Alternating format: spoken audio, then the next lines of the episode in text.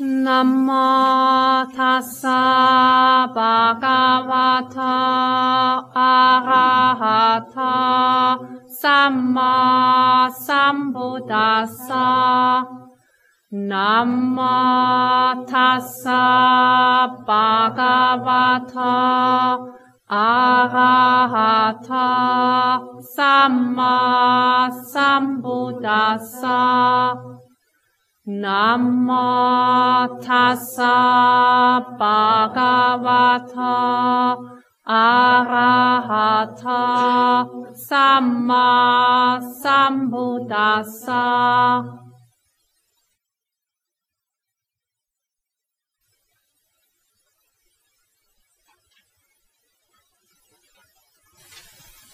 Heute Abend werde ich über die sogenannten Daseinsgruppen sprechen. Eine der Kernlehren des Buddhismus ist die Lehre der Unpersönlichkeit oder des Nicht-Selbst, Nicht-Ich. Der Buddha hatte die Existenz einer ewig währenden Seele oder eines dauerhaften Egos verneint und er sagte, dass es nichts gäbe, das unabhängig und losgelöst von allem ewig existieren würde. Was es hingegen gäbe, sei eine Kombination von materiellen und geistigen Daseinsvorgängen, die ständig im Fluss seien. Eine sogenannte Person ist nicht andere, nichts anderes als ein Vorgang von materiellen und mentalen Phänomenen. Worte wie ich, du oder Person sind nur praktische, konventionelle Worte, um sich auf eine Person, auf einen Menschen zu beziehen. Der Glaube an ein unabhängig existierendes Selbst oder der Glaube an eine ewig bestehende Seele ist wie der Glaube eines Kindes, das einen Regenbogen für etwas Solides anschaut. In seiner Unwissenheit sieht es nicht, dass ein Regenbogen eine hervorragend kreierte Illusion ist, die einfach durch Wassertropfen und Sonnenstrahlen hervorgerufen wird. In ihrer Unwissenheit glauben die Leute, dass eine sogenannte Person mit einer unzerstörbaren Seele versehen ist. Zur Zeit des Buddha herrschte der Glaube an ein Atta vor. Das heißt, der Glaube an ein unabhängig existierendes Selbst. Und es gab viele Variationen dieser Atta-Lehre. Man konnte sie in zwei Hauptgruppen zusammenfassen. Einer Gruppe lag der Glaube zugrunde, dass dieses Selbst oder diese Seele nach dem Tod weiterlebe.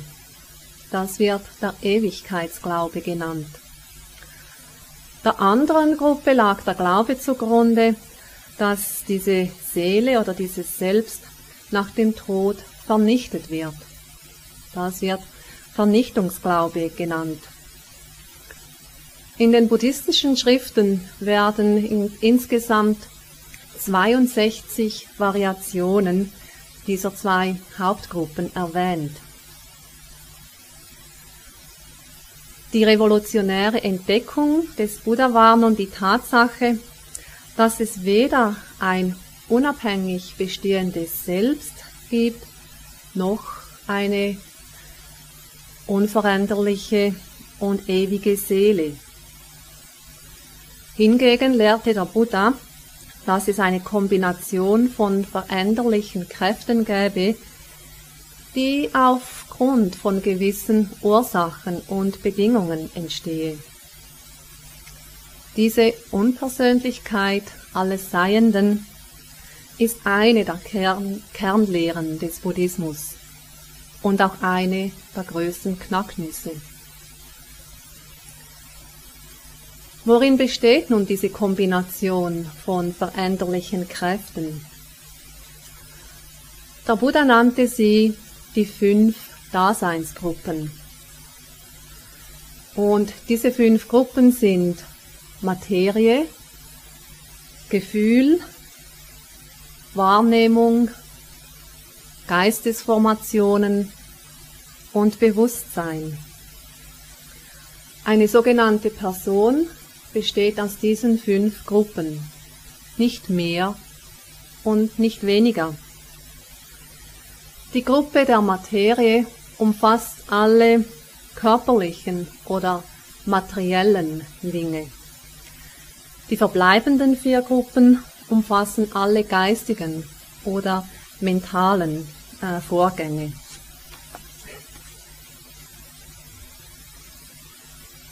In seinem berühmten Anatalakana Sutta, der Lehrrede über das Nicht-Selbst, sagte der Buddha, dass weder Materie, Gefühl, Wahrnehmung, Geistesformationen und Bewusstsein das Selbst seien. Was der Buddha vor mehr als 2500 Jahren entdeckte, ist die Tatsache, dass es keine unvergänglichen und unveränderlichen Phänomene gibt, und zwar weder auf der materiellen noch auf der geistigen Ebene. Sogar die kleinsten materiellen Partikel sind der steten Veränderung unterworfen. Sie entstehen und vergehen unaufhörlich mit unmessbarer Geschwindigkeit. Für das normale Auge jedoch ist das nicht sichtbar. Der Buddha hingegen konnte diese feinen Details mit seinem Weisheitsauge erkennen. Wenigstens auf der materiellen Ebene sind die Wissenschaftler heutzutage zur selben Erkenntnis gekommen.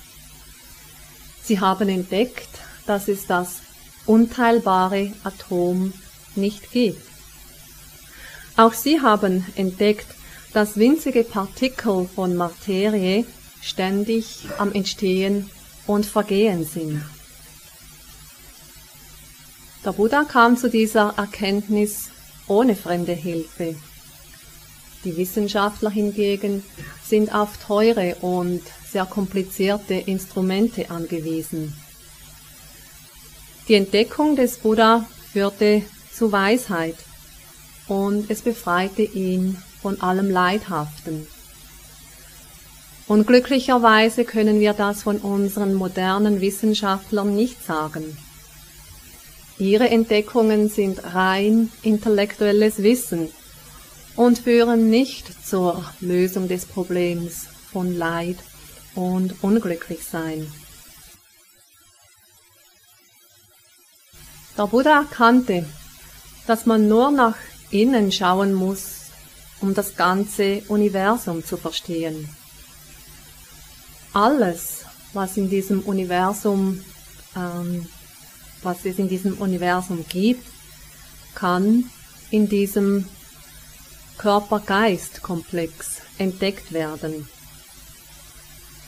Alle Naturgesetze können im Innern entdeckt werden da auch wir ein Teil der Natur sind und denselben Gesetzen unterliegen.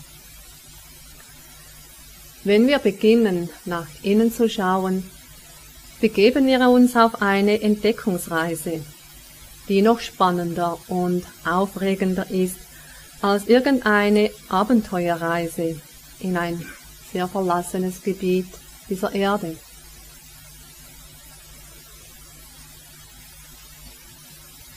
Bevor ich Nonne wurde, reiste ich fast zwei Jahre lang um die Welt herum. Und da kam ich zum Teil auch in sehr abgelegene Gebiete, wie zum Beispiel im Himalaya oder äh, abgelegene Gebiete auf den indonesischen Inseln. Was ich dort sah und vorfand, war wirklich sehr erstaunlich und außergewöhnlich.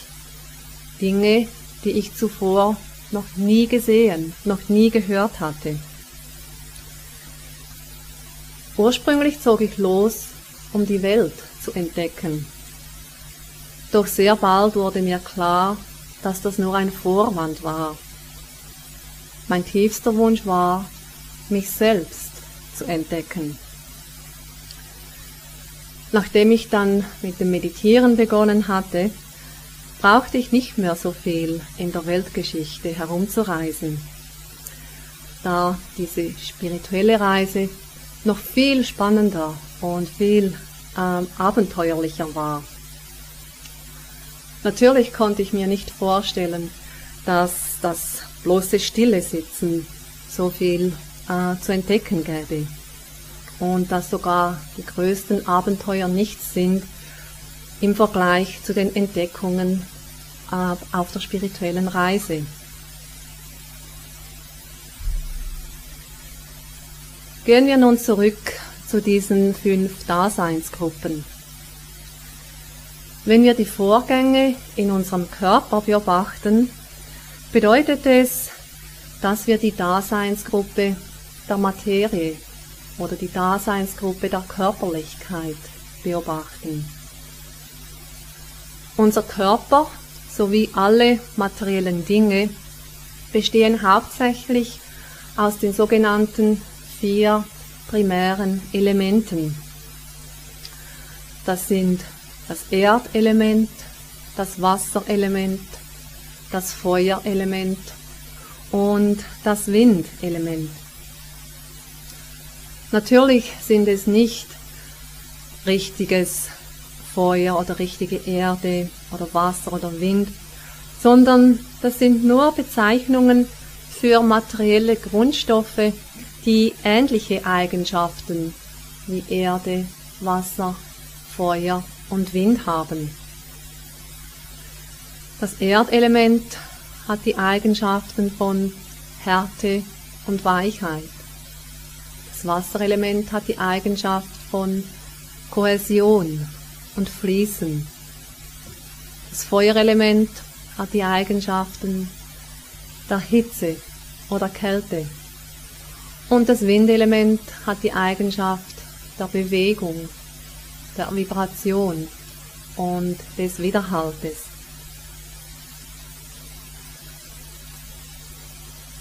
Das Erdelement können wir immer wieder beobachten in unserer Meditation. Wie gesagt, seine spezifischen Eigenschaften sind Härte und Weichheit. Wenn wir einen harten Gegenstand, wie zum Beispiel eine Tasse, berühren, dann können wir diese Härte erfahren, spüren. Und wir haben dann wirklich den Eindruck, das sei etwas Hartes und Solides. Oder wir können die Berührungspunkte zwischen den Probacken und dem Stuhl oder dem Kissen wahrnehmen, die uns je nachdem hart oder weich äh, erscheinen. Zu anderen Zeiten mögen wir die Weichheit spüren beim Berühren eines Kissens oder eines äh, wollenen Schals. Auch beim Essen merken wir, dass es harte und weiche äh, Sachen gibt. Nüsse zum Beispiel empfinden wir als hart und da brauchen wir länger zu kauen, bevor wir das runterschlucken können. Zum Teil sind Früchte eher weich und da brauchen wir nicht so lange zu kauen, um äh, es dann zu schlucken. Oder die Nachspeise, die wir gestern beim Mittagessen hatten, diese Creme, die war ja sehr weich und die rutschte so ganz einfach äh, hinunter. Vor allem bei den harten Objekten haben wir den Eindruck, dass das wirklich hart, fest und solide ist. So sehen wir es auf der konventionellen Ebene, gefangen in unserer Unwissenheit. Auf der absoluten Ebene finden wir etwas ganz anderes vor. Mit dem Weisheitsauge können wir entdecken, dass diese Härte auf keinen Fall wirklich so solide und fest ist. In einem Zustand wacher Achtsamkeit und tiefer Sammlung können wir feststellen, dass es keine solide, feste Härte gibt, sondern dass es nur blitzartig auftauchende und sofort wieder verschwindende Momente von Härte sind. So gelingt es uns also im Lichte der meditativen Achtsamkeit und Sammlung, die dann wie ein Mikroskop sind, in die wahre Natur von Härte oder auch Weichheit einzudringen und sie zu erkennen. Es gibt keine solide Substanz im Erdelement. Es hat wohl die spezifischen Eigenschaften von Härte und Weichheit, doch es gibt keine Substanz, die unveränderlich und ewig hart oder weich wäre.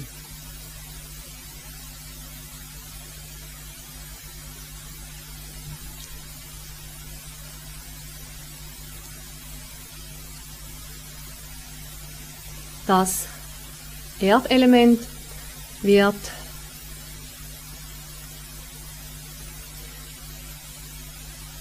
Entschuldigung.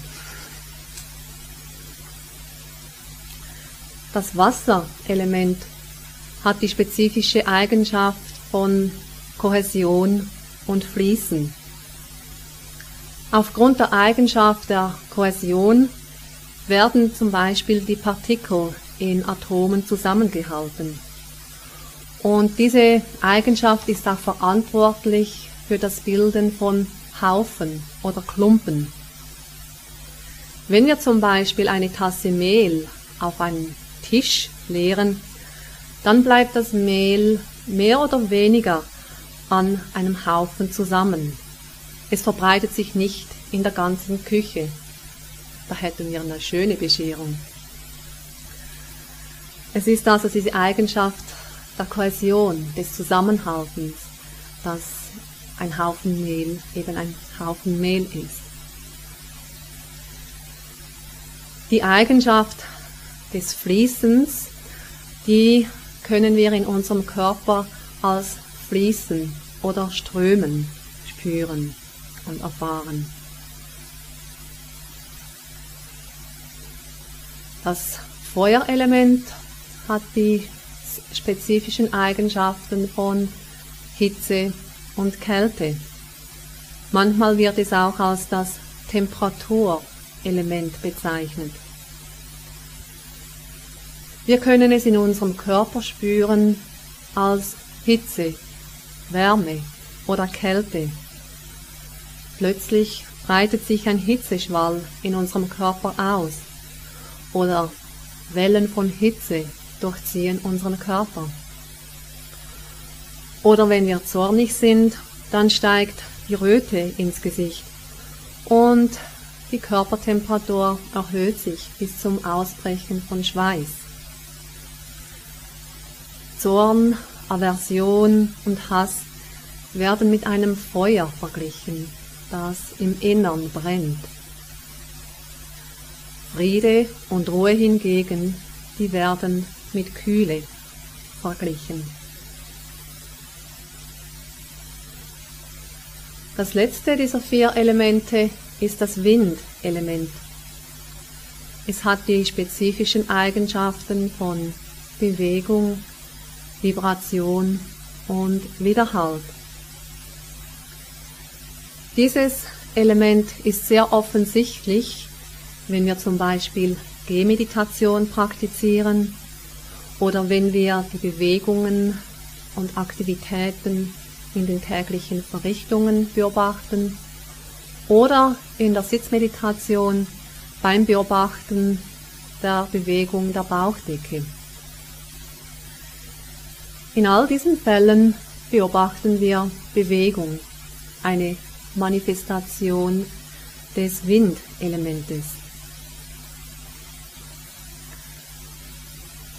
Zum Beispiel in der Gehmeditation, wenn die Achtsamkeit und die Sammlung stärker und tiefer äh, geworden sind, kann es geschehen, dass wir uns des Fußes nicht mehr gewahr sind. Wir wissen nur, dass sich etwas bewegt. Später verschwindet die Form oder Gestalt des Fußes äh, ganz, manchmal äh, auch die ganze Form des Beines und was übrig bleibt, ist dann Bewegung. Einfach Bewegung und das Bewusstsein, dass sich dieser Bewegung gewahr ist. Und das ist eine ganz wichtige Entdeckung, da mit dieser Erfahrung der unumstößliche Glaube an ein solides und beständiges Selbst zu bröckeln anfängt. Wenn es keinen Fuß oder kein Bein mehr gibt, das geht, dann ist es schwieriger zu sagen, ich gehe. Was wir dann erfahren ist, es geht. Für manche Meditierende kann eine solche Erfahrung ganz schön schockierend sein. Es ist nur natürlich, dass sie es mit der Angst zu tun kriegen, wenn Teile des Körpers oder manchmal auch der ganze Körper plötzlich verschwindet, weil wir das Ich so sehr mit dem Körper identifizieren.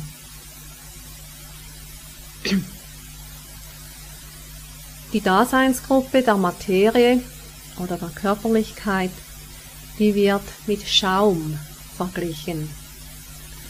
In einer Ansammlung von Schaum kann kein solider oder fester Kern gefunden werden. Wenn wir das in die Hand nehmen, da haben wir nichts mehr. Und der Buddha sagte in, im Anatalakana Sutta, wenn Materie das Selbst wäre, würde es kein Leid erzeugen.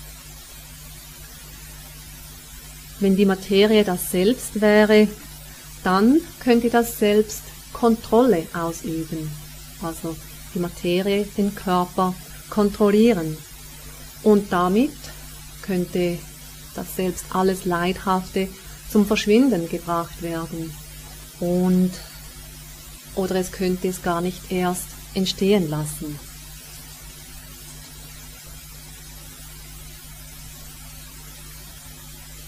Lass uns nun zu den anderen vier Daseinsgruppen gehen.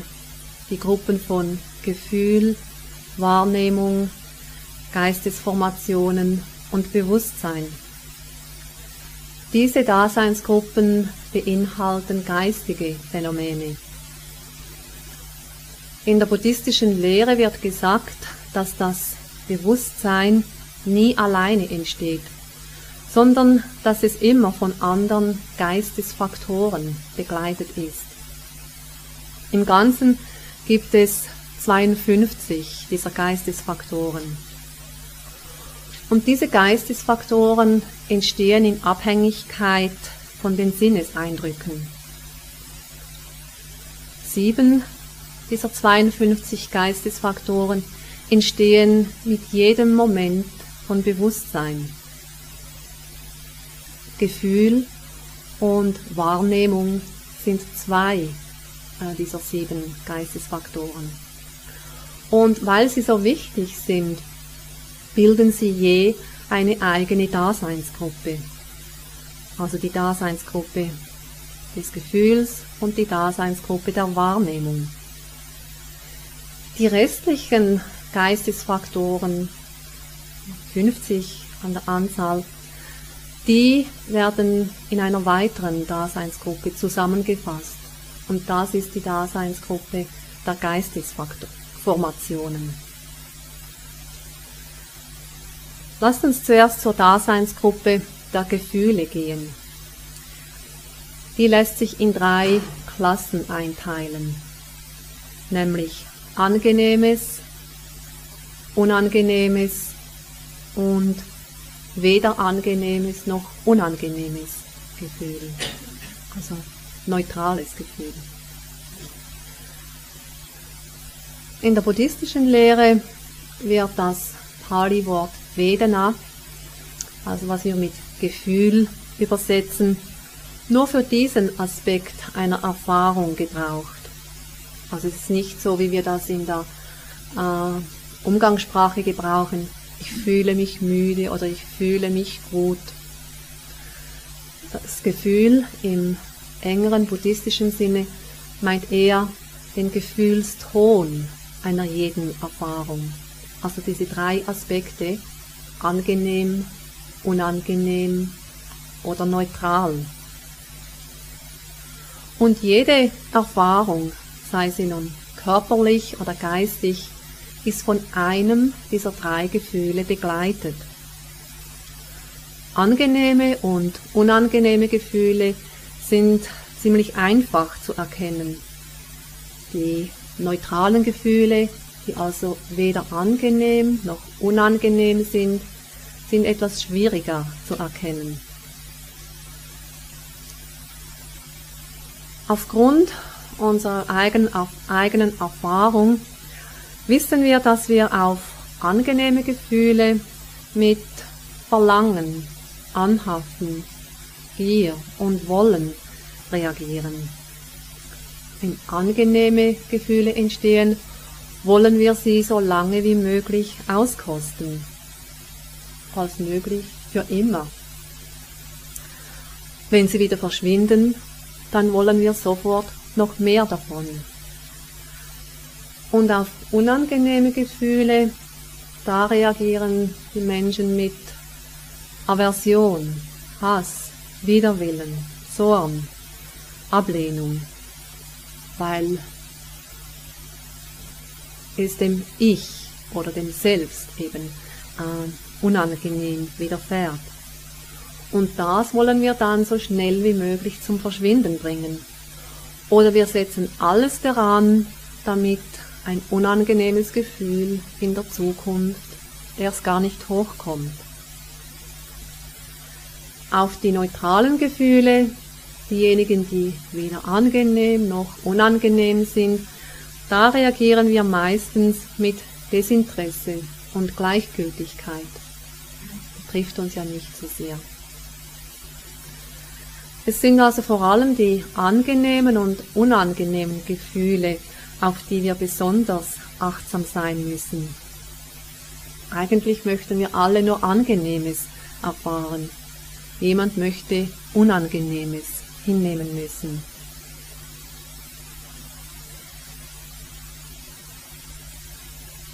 Wir alle möchten in Situationen leben, die nur angenehme Erlebnisse hervorrufen. Ich möchte glücklich sein. Ich möchte nur schöne Sachen sehen. Ich möchte nur lobende Worte hören. Ich möchte nur liebliche Düfte riechen. Ich möchte nur gutes Essen kosten. Oder ich möchte nur sanft berührt werden. Alles, was wir an den sechs Sinnestoren erfahren, sollte möglichst angenehm sein. Aus diesem Grund klammern wir uns sofort fest, sobald äh, ein angenehmes Gefühl entstanden ist. Wir halten es fest und wollen es nicht mehr loslassen. Und dieser Vorgang spielt sich in Sekundenbruchteilen ab. Normalerweise sind wir uns dessen gar nicht gewahr. Und weil es uns nicht bewusst ist, verstricken wir uns in all den unzähligen Aktivitäten, um dieses angenehme Gefühl zu verlängern oder um es ein anderes Mal wieder zu produzieren. Ein kleines Beispiel dazu.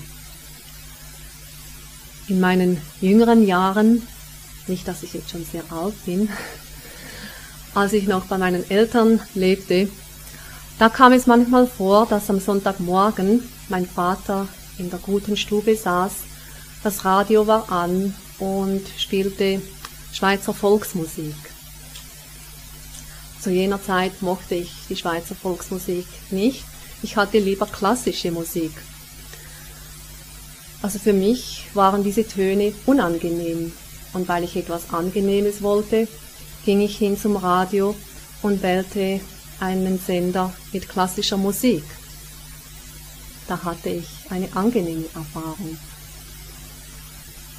Manchmal war es umgekehrt. Da saß ich in der Stube, hörte klassische Musik am Radio und da kam mein Vater in die Stube, ging zum Radio und wählte einen Sender mit Schweizer Volksmusik. Für mich waren das die Hudigäckler. Ist eher eine abwertende äh, Bezeichnung für eben die Schweizer Volksmusik.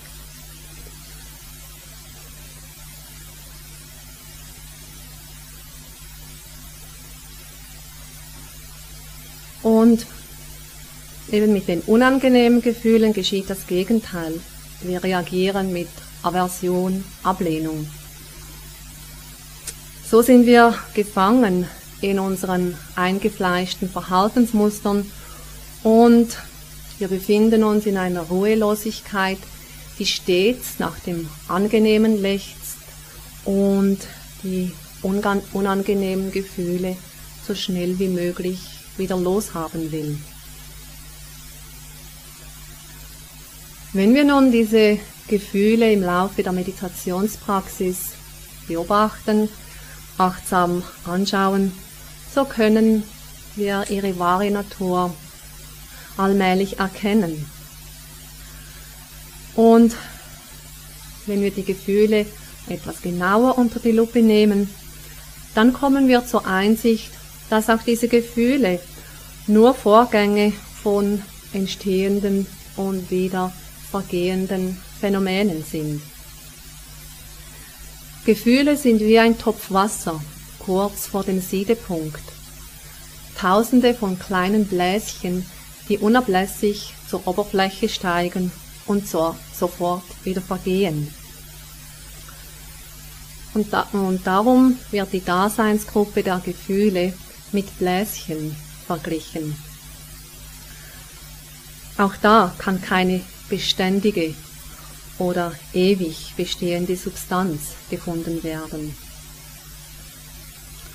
Und auch da sagte der Buddha, Gefühl ist nicht das Selbst, sonst würde es nicht zu Leid führen.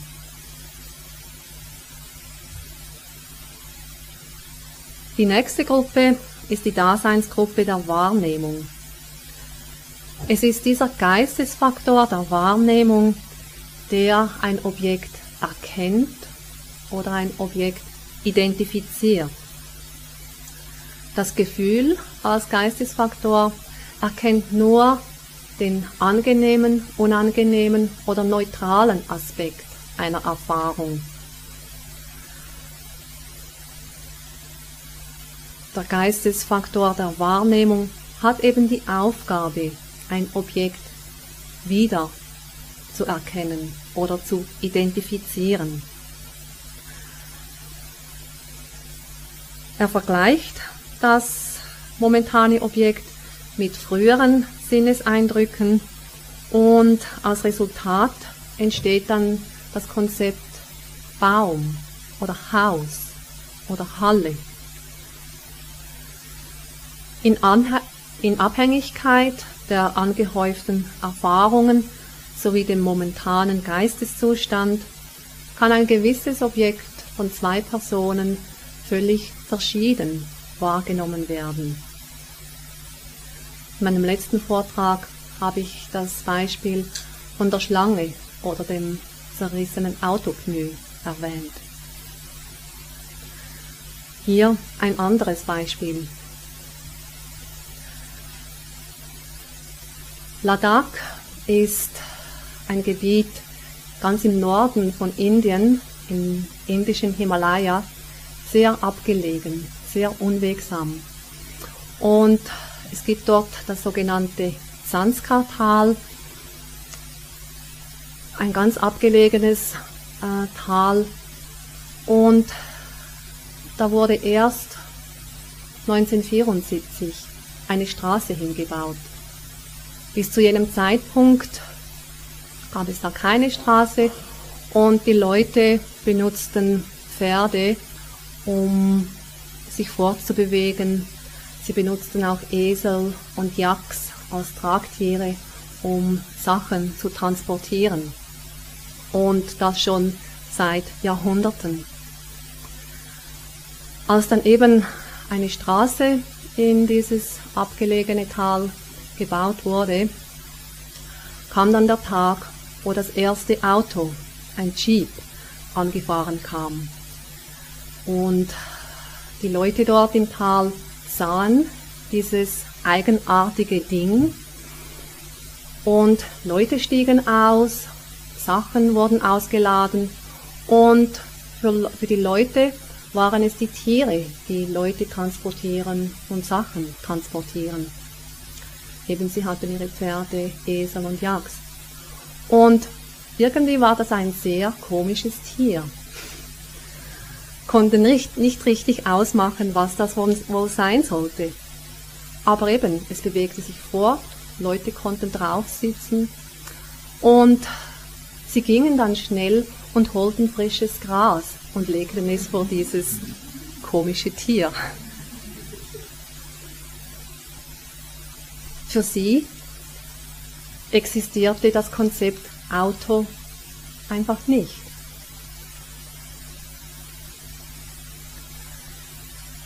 Die Wahrnehmung ist auch keine solide Entität im Geist, sondern genauso dem Entstehen und Vergehen unterliegen wie alles andere auch. Und darum sagte der Buddha, Wahrnehmung ist nicht das Selbst. Wahrnehmung wird mit einer Fata Morgana, also einer Luftspiegelung, verglichen.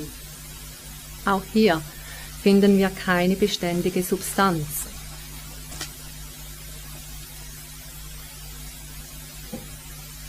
Die nächste Daseinsgruppe ist die Daseinsgruppe der Geistesformationen.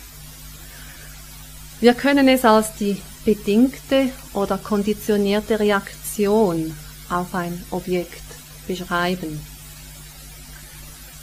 Nehmen wir das Beispiel vom Stecken und der Schlange.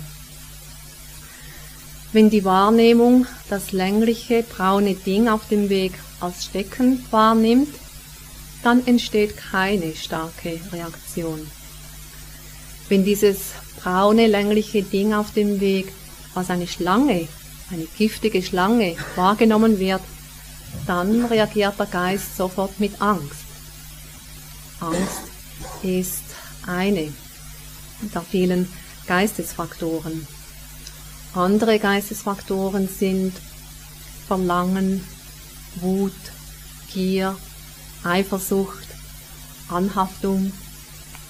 Es gibt aber auch heilsame Geistesfaktoren wie Mitgefühl oder Weisheit, Vertrauen, Sammlung und so weiter. In Abhängigkeit der Geistesformation, die aufgrund einer gewissen Erfahrung entsteht, wird das Bewusstsein mit der entsprechenden Eigenschaft äh, gefärbt. Eben wie zum Beispiel mit Aversion oder mit Mitgefühl. Es macht einen großen Unterschied, ob wir die Welt in einem ruhigen und friedvollen Zustand ansehen oder ob wir sie in einem aufgebrachten und zornigen Zustand ansehen.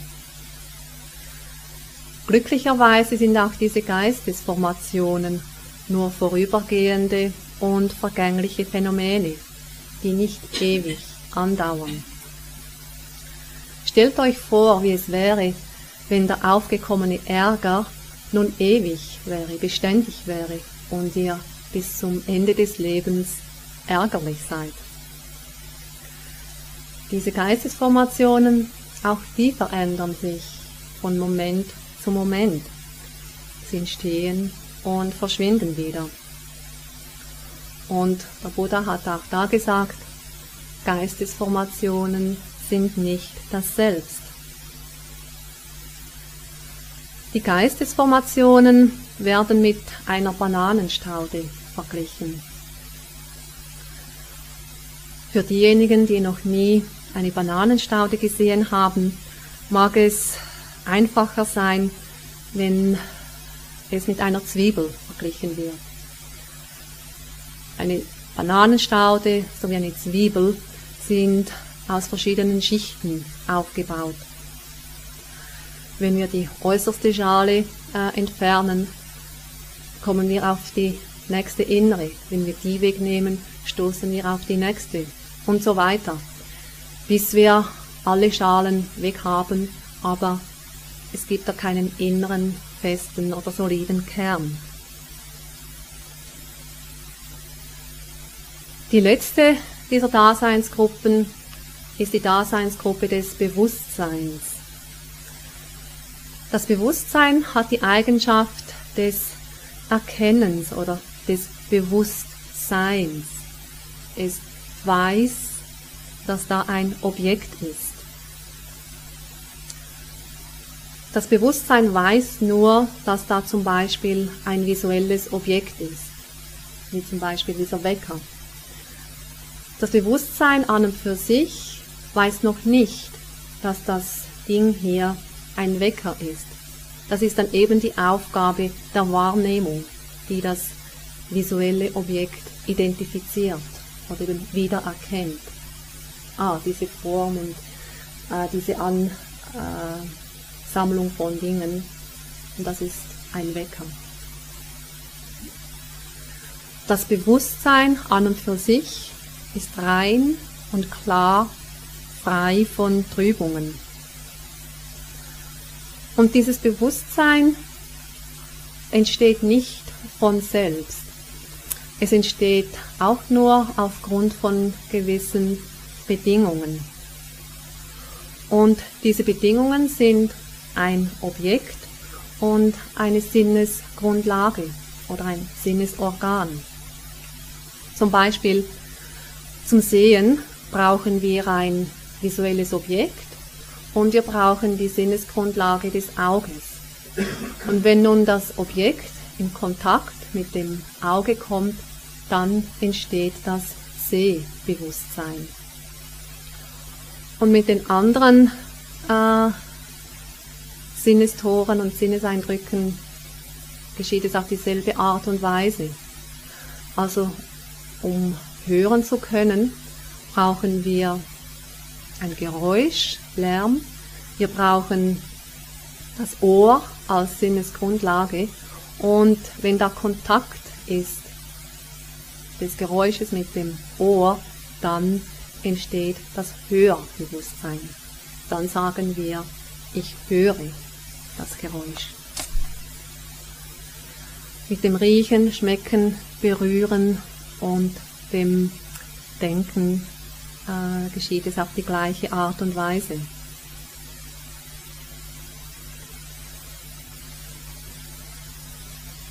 Wie ich vorhin gesagt habe, das Bewusstsein an und für sich entsteht niemals alleine.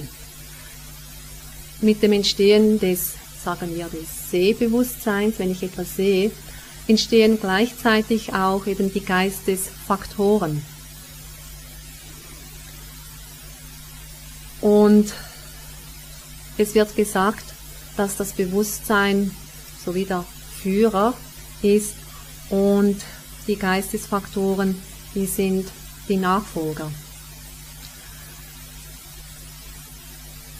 Im letzten August besuchte der Dalai Lama die Schweiz. Er gab Belehrungen. Und davor konnte man die Leute hören sagen, ah, weißt du, im August kommt der Dalai Lama in die Schweiz. Jetzt ist es aber so, dass der Dalai Lama nicht alleine in die Schweiz kommt. Er ist immer gefolgt von Leibwächtern und Helfern. Und genauso eben ist es mit dem Bewusstsein. Wenn das Sehbewusstsein entsteht, wird es immer gefolgt von äh, gewissen Geistesfaktoren. Das Bewusstsein wird mit einem Zauberer verglichen. Ein Zauberer, der alle möglichen Erfahrungen und Empfindungen herbeiführen kann. Und der Buddha sagte auch da, das Bewusstsein ist nicht das Selbst. Das Bewusstsein an und für sich ist, wie gesagt, rein und klar oder durchsichtig wie Wasser. Klares Wasser kann mit etwas anderem gemischt werden, doch dann ist es nicht mehr äh, klar und durchsichtig. Wenn wir zum Beispiel rotes Pulver in das Wasser geben, dann verfärbt sich das Bewusstsein rot. Wenn wir blaues Pulver in das Wasser geben, dann kriegen wir blaues Wasser. Und dasselbe geschieht mit dem Bewusstsein. Wenn es von einem zornigen Geistesfaktor begleitet wird, dann entsteht ein zorniges Bewusstsein, ein zorniger Geist. Wenn das Bewusstsein hingegen von ähm, liebevoller Güte begleitet ist, dann entsteht eben ein gütiges Bewusstsein. Es sind also diese Geistesfaktoren, welche das ursprünglich reine Bewusstsein verfärben.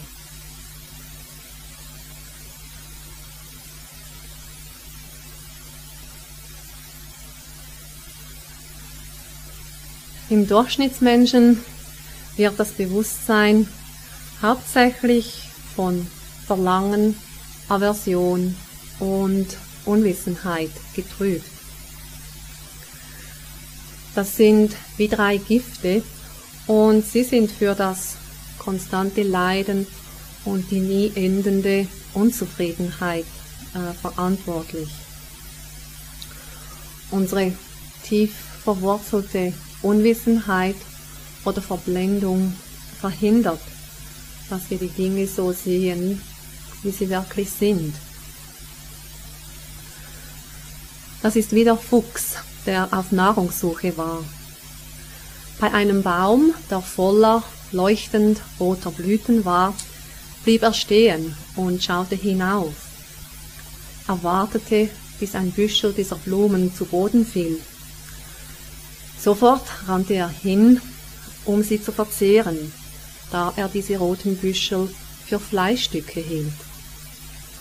Als er jedoch an diesem roten Ding schnupperte, musste er zu seiner großen Enttäuschung feststellen, dass es kein Fleisch war. Doch der Fuchs gab nicht auf, er dachte für sich, wenn nicht dieses, dann bestimmt die da oben. Weitere Büschel von Blüten fielen zu Boden, und jedes Mal ging es ihm gleich. Keiner dieser roten Büschel war Fleisch. Da er weiter an seiner Vorstellung haftete, dass das wahre Ding immer noch dort oben auf dem Baum sein müsse, verbrachte er den ganzen Tag hungernd.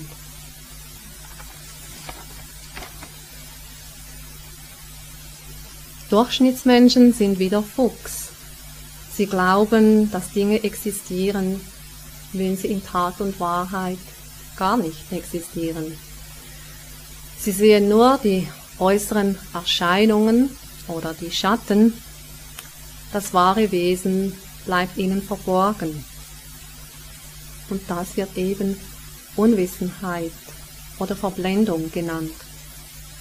Und daraus wächst der Glaube an ein Selbst, an ein Ich, an ein Ego oder an eine Seele. Und es entsteht der Glaube, dass es dieses Selbst ist, das sieht, hört, riecht, schmeckt, fühlt und denkt.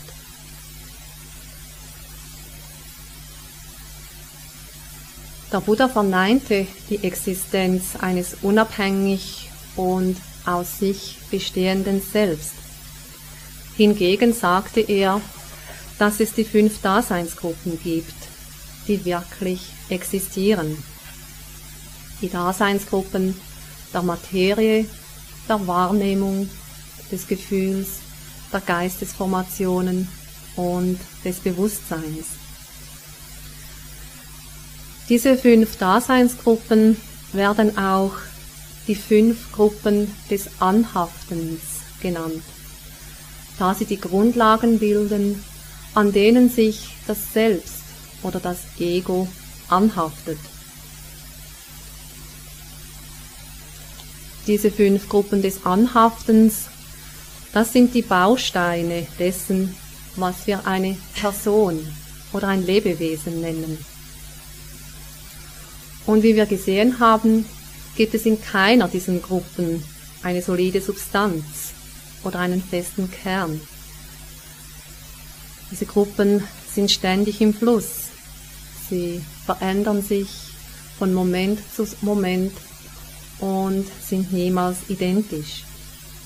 Was wirklich existiert, ist nur dieses Spiel der Daseinsgruppen. Wenn wir versuchen, mit Hilfe der Meditation uns diesen Vorgängen zu öffnen, die im Innern stattfinden, können wir Zeugen eines sehr faszinierenden und ungewöhnlichen Spiels werden, nämlich eben das Spiel der Daseinsgruppen. Und das ist vergleichbar mit einem Kaleidoskop, das durch langsames Drehen immer neue Bilder und Formen äh, erzeugt. Es ist sehr faszinierend anzusehen, wie sich ein Bild in das nächste verwandelt und das wiederum geht in ein neues, anderes Bild über. Als Kind konnte ich stundenlang äh, mit dem Kaleidoskop spielen und das drehen und all die verschiedenen äh, Farben und Formen bestaunen. Und so ist auch unser Leben. Es sind unzählige Variationen der fünf Daseinsgruppen in ihrem Zusammenwirken. In der Meditation können sie beobachtet und vollständig erkannt werden, wenn Achtsamkeit und Sammlung tief und stark sind. Und dann löst sich das sogenannte Selbst auf und was übrig bleibt, sind die fünf Daseinsgruppen. Das ist rechte Ansicht und führt zur Befreiung von allem, was Leiden und Unzufriedenheit erzeugt. Lasst uns noch ein paar Momente stille sitzen.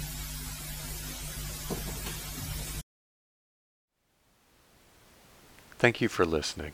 To learn how you can support the teachers and Dharma Seed, please visit dharmaseed.org slash donate.